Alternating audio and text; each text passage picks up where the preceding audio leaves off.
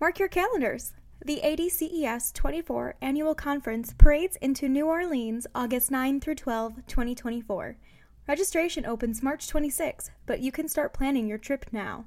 Get ready to seize opportunities to connect, learn, and optimize your diabetes care and education practice. Stay tuned for updates at ADCES24.org. Hello, and welcome to the ADCES podcast, The Huddle, conversations with the diabetes care team.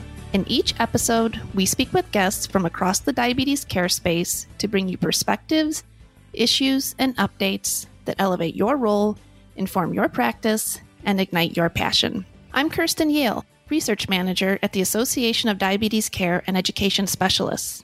We're officially in hurricane season, which makes it a great time to discuss the importance of disaster preparedness for people with diabetes. ADCES member Marianne Strobel joins us today to talk about planning for disasters and what your clients need to know.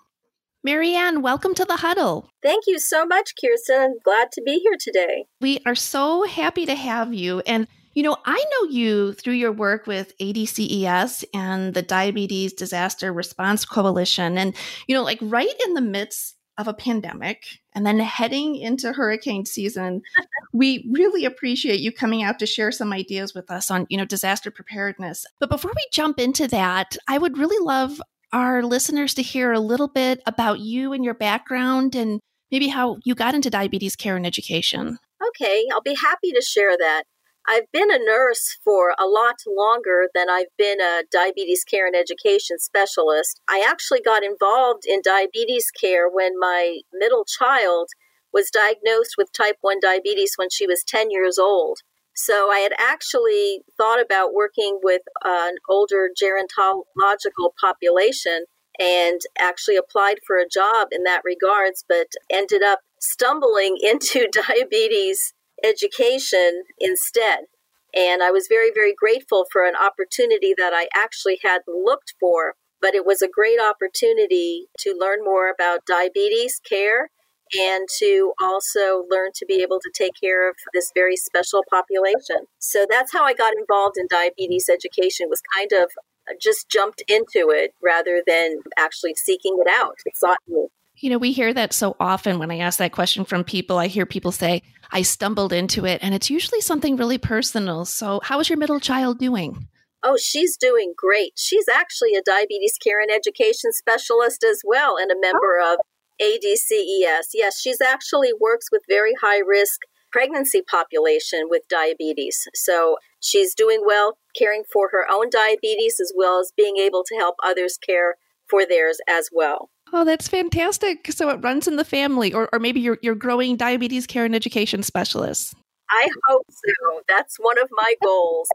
I think we need a lot more in the profession. Okay, so you're a diabetes care and education specialist, really involved in the profession. How did you get involved in this disaster preparedness, or what kind of drove you there? Well, again, I stumbled into that role, and it was during Hurricane Katrina back in 2005 when I was living in San Antonio, Texas. And at that time, San Antonio, Texas was considered the evacuation center for the Gulf Coast. And so when Hurricane Katrina hit the Louisiana coast, a lot of the people from New Orleans were brought into Houston. And then we had another hurricane. We had Hurricane Rita, which came barreling into the Houston area. And as a result, all the people from the Houston area, along with those that were sheltering from New Orleans, ended up coming to San Antonio. A large volume of those people that were sheltering in San Antonio also had diabetes. So our chapter of our American Association of Diabetes Educators at that time was asked to actually set up a diabetes clinic in the large shelter area. And so most of us were very eager to help. And within a matter of hours, we gathered supplies and came up with ideas. And we actually established a diabetes mini clinic in the shelter. And so that was the beginning of learning more about how to care for people with diabetes, as well as some other chronic conditions during disasters. we learned a lot from that experience. We learned there's a lot of different needs that needed to be addressed and a lot of planning and a lot of different ways of caring for people when you're not in your same space and you don't have all of your same stuff. So it's from these two hurricanes and your experiences there. Is that where the DDRC came from? Is that where this coalition came together? Well, it was a seed that was planted at that time. And we all knew in the diabetes community that this was going to have to be something that was addressed. And so for a number of years, many of us that had gone through that experience did venture out and make presentations around the rest of the country. I actually even presented for the World Diabetes Congress in 2009 on this topic as well. And we knew that it was something that had to be looked at and planned and created with some more resources. But it wasn't until Hurricane Harvey actually hit in 2017 here in the Houston area where I was then living and still am, that we really came together as a national diabetes community and the Diabetes Disaster Response Coalition was formed. You know, it's really interesting to hear, like you talking about how you stumbled into diabetes care and education and then your process of moving through and handling these emergencies. It's like I hear so frequently about the problem-solving ability, and it seems like that's what this profession does day in and day out. You know, face a problem, think critically, solve the problem. So what would you say as healthcare professionals, what can clients do, or through your work with the DDRC, how can you advise clients to work with people with diabetes? Well, I think it's a natural expansion of what we do because weather events have been hitting all over our nation. We have in the recent past not only seen the traditional hurricanes, of which there are many more that seem to be coming in succession one after the other. We've also, of course, continued to experience the winter blizzards. As a result of many of the summertime storms, we see the flooding that occurs. We also know that there's a tornado season, which will hit certain areas of our country. The wildfires, they never seem to stop either. And then even within our recent past, our state of Hawaii has even had volcanic eruptions. So I think that it's a natural progression that healthcare providers and diabetes care and education specialists need to continue to talk about how people with diabetes and our patients would be able to care for themselves and plan and prepare to be able to get through these weather-related events. In addition to those weather-related events, we know that our world as a whole is often experiencing man-made events, and we also need to be ready for those as well. And I think we all live in that new world frame of mind where this is constantly something on our radar. You know, you've told me some great stories about some people that you've worked with through these weather-related disasters. I mean, could you share those? Sure. One of the things I often tell my patients is there's no such thing as a quick trip. So it can be a weather-related event, but just as I said, some of these events can also be man-made, and they can be very short-lived man-made events. For example, I had a patient a number of years ago who felt that to come to a doctor's appointment was only going to be like a 15-minute ride from where she lived. So she got in the car to come to this appointment, hadn't eaten her breakfast yet, and felt that she would take care of that once she got to her doctor's appointment. And she ended up stuck in a traffic jam. And during that time in the traffic jam, her blood glucose started to fall. And she hunted everywhere in the car to see if she had anything to treat this low blood glucose. But unfortunately, she hadn't prepared and there was nothing available. Now, to her great fortune, she actually did find a place to get off of the highway and get some juice. And so she was able to take care of herself. But once she came into the appointment that day, she was actually quite distressed because she felt that she had learned a lesson the hard way, that you have to always be prepared for any type of emergencies, whether there's something just as simple as a traffic jam or something great and big, such as a large-scale weather event. Mm-hmm. So that was one story that stuck with me. Another story that stuck with me was after actually Hurricane Harvey here in the Houston area, where I had an inpatient who was admitted for a very high blood glucose level. And he and his wife had known that the hurricane was coming, so they had planned and prepared and had created their emergency medical kits. And the night before, his wife, who also had some medical conditions, packed all of her supplies and placed them very near the door of their house, and they were ready to go. He also packed his medical supplies, but he left them on the dining room table, which he felt was in a good viewpoint from their front door. They went to sleep. They woke up the next morning, and sure enough, the waters started to come in their house pretty quickly. They had a plan to make a phone call to have someone come rescue them with a boat, and it didn't take too long before that person came down the street in a boat. And at this point, their house was even more quickly filling with water. So they trudged through the water. His wife grabbed her supplies that were near the door. They safely got in the boat. And once they got to their place they were sheltering, the husband, the patient, realized that he had forgotten his on the dining room table. And it took a little while till they were able to leave their place of shelter. And sure enough, he ended up coming to the emergency room and getting admitted. So he was prepared in creating a kit. But the lesson that he learned is you have to know and plan what you're going to do to get a hold of that kit once you're in that actual disaster situation. Once a disaster happens, you won't really have too much time to really clearly think. You'll be more in a reactive mode. So a lot of this has to be not only readied, but it has to have a plan, and you have to kind of think through that plan and maybe even rehearse it. You know, those are both stories that are super inspiring and, really like lessons learned. So I appreciate you sharing them. You know, it just reminds me, number one, when I think about how much people with diabetes have to think about on a daily basis. And it also reminds me, you know, with the DCES working with people with diabetes, what is the preparation time? Or you mentioned a toolkit. How do you prepare people for this? Well, the Diabetes Disaster Response Coalition has a wonderful website. I believe you'll be furnishing that information later. And I encourage everyone to get on that website and to look at all of the many resources that are available there.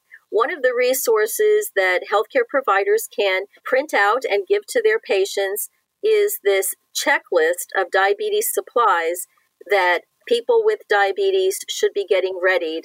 And the time to start doing that is now. So it's easy if you can use the checklist. That will help you not forget things. One of the other tools that's on there that I'd like to point out is also for healthcare providers, and it's an insulin switching tool.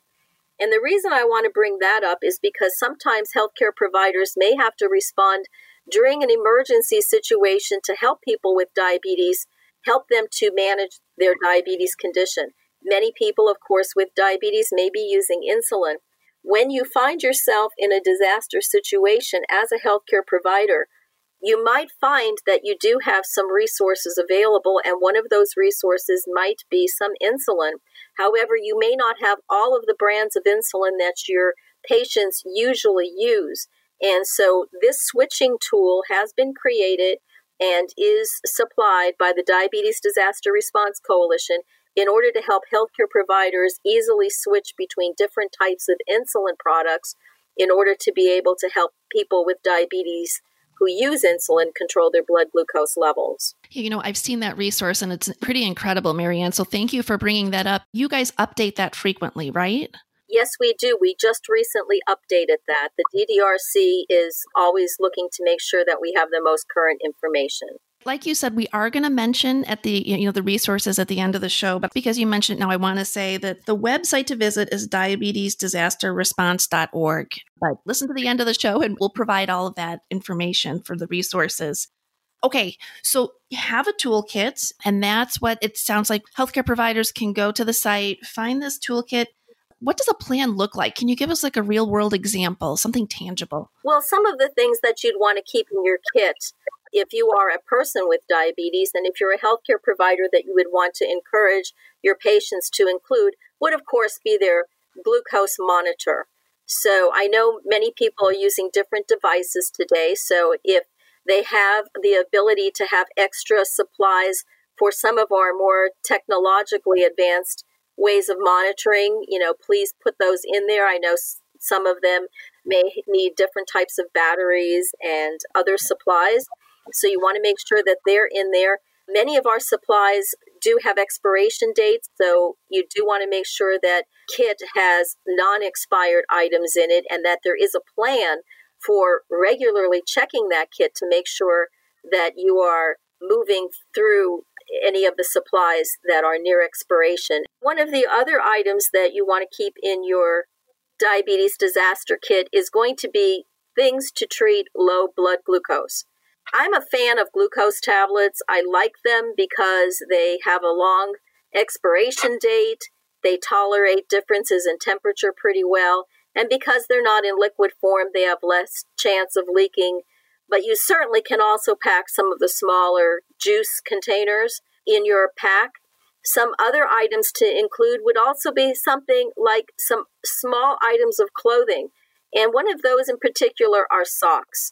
And what we've seen in times when you might be having to go either walking in maybe snow, or maybe you're walking in water from flooding, or in other kind of debris, you can find that you might need to have to change out your socks. And so they're a very simple item to put in your kit, but still a very, very important item. Other items would be actually not the item itself, but it might be a note to yourself. So if you have your insulin, like most people might keep that in their refrigerator, then you might have to leave yourself a note, or you might leave yourself a note to look in your medicine cabinet to get any oral medications that you have. Other items can be your general items for health, which could include bandages. They could include some pain medication over the counter, such as acetaminophen or ibuprofen, if that's something that you regularly take. All of those things can go in that kit, as well as some other food and snack items. Also, if you are a person that will be evacuating with a pet, you might want to put some of your pet supplies in there. You know, it's quite a list. And I think even beyond people with diabetes, we could all benefit from having access to this toolkit and this list. You know, it reminds me, you know, one thing that I know local villages, cities, public health departments do is prepare ahead of time. And I know that sometimes there's shelters for these weather-related emergencies. Do the shelters have any of these supplies there? How can people cope when they're in a shelter situation? Well, the best thing to do is try to bring your own supplies. As I mentioned earlier, healthcare providers that are helping to care for people with health conditions in a shelter may not have the exact same type of medications, insulin, for example, that a person would normally use at home. So if you can bring your own insulin or your own medications with you, that's always the best thing. If you are a healthcare provider and you are working within a shelter, supplies would be having to come in. During Hurricane Harvey, for example, the American Diabetes Association, working along with Insulin for Life USA, was able to procure insulin and other diabetes supplies from Insulin for Life USA. That's their mission. That's their job. And when we were able to get those supplies over to the shelters, one of the next challenges was to make sure that the people who are helping in the shelter, who are on the receiving end of supplies, know and understand that this is medical equipment and or medication, and that it immediately has to be given over to the medical clinic in the shelter. So I think that was another important lesson that we learned, that it's not only the healthcare providers, but it's people that are working along with the healthcare providers that also need to be aware and receive some education on how this whole chain of care would occur. Yeah, so it's a process or a system, and it makes a lot of sense that everybody needs to be prepared.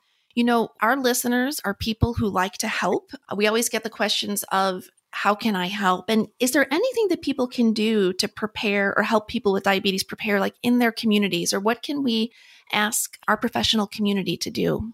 Well, if you are a healthcare provider, one of the best places to reach out is to your Medical Reserve Corps. And that's a division of the Department of Health and Human Services. And so I do encourage people to go and look who are their Medical Reserve Corps coordinators and reach out to them. They do offer training, and they will be able to not only train you on how to help, but they'll also probably ask you as a diabetes professional to maybe even offer some educational points to the rest of the medical community, because we certainly are able to educate other professionals as well as people with diabetes. So that would be my best response in that regard. One thing I didn't want to forget before we get off of the subject was in regards to your diabetes and disaster kit, just remember to put a piece of reflective tape, if you can, on the outside of your kit. Because if you have a lack of electricity and you're using a flashlight and you're trying to find the kid in your house and it's a little dark, that reflective tape will easily alert you to where your kit is located so that you won't forget it when you leave. That was one of the best tips you gave me the other day that I hadn't even thought about, just going to the hardware store and picking up the reflective tape. I've always looked for something special or online to do that. So that was a really great tip. Marianne, we are at the end of our time, and I hate to say that because I've really enjoyed this conversation. We have like a minute left. Is there anything else you want to share with our listeners? Well, I would just like to again encourage our listeners to please go to the Diabetes Disaster Response Coalition website, and also make them known that whenever there is a disaster declared in the United States, that there are different pieces to the Diabetes Disaster Response Coalition that will activate, such as phone numbers for both healthcare professionals as well as for people with diabetes, to help them get resources and information that will really help them get through the event. So Marianne, thank you for all that you do for people with diabetes, all that you do with the coalition. It's incredible work, and you guys are saving lives. So thank you, and thank you for being here today. Thank you so much. I really enjoyed our time. Thank you for listening to this week's episode of The Huddle, Conversations with the Diabetes Care Team. Today, we learned the importance of preparing for emergency situations. Have a plan and a disaster kit ready. Make sure you discuss with your clients how to create a plan for any situation and what items they'll need to include in their kit. You can download the list of items at diabetesdisasterresponse.org. Marianne also reminded us of the importance of having a sick day plan and to discuss this regularly with your clients. For information, visit diabetesEducator.org/sickday. For other resources mentioned in this episode, check out the notes section in the podcast platform. Membership at ADCES gives you access to education, networking, and resources to improve your practice and optimize outcomes for your clients. Find out what ADCES can do for you at diabetesEducator.org/join. The information in this podcast is for informational purposes only and may not be appropriate or applicable for your individual circumstances. This podcast does not provide medical or professional advice and is not a substitute for consultation with a healthcare professional. Please consult your healthcare professional for any medical questions.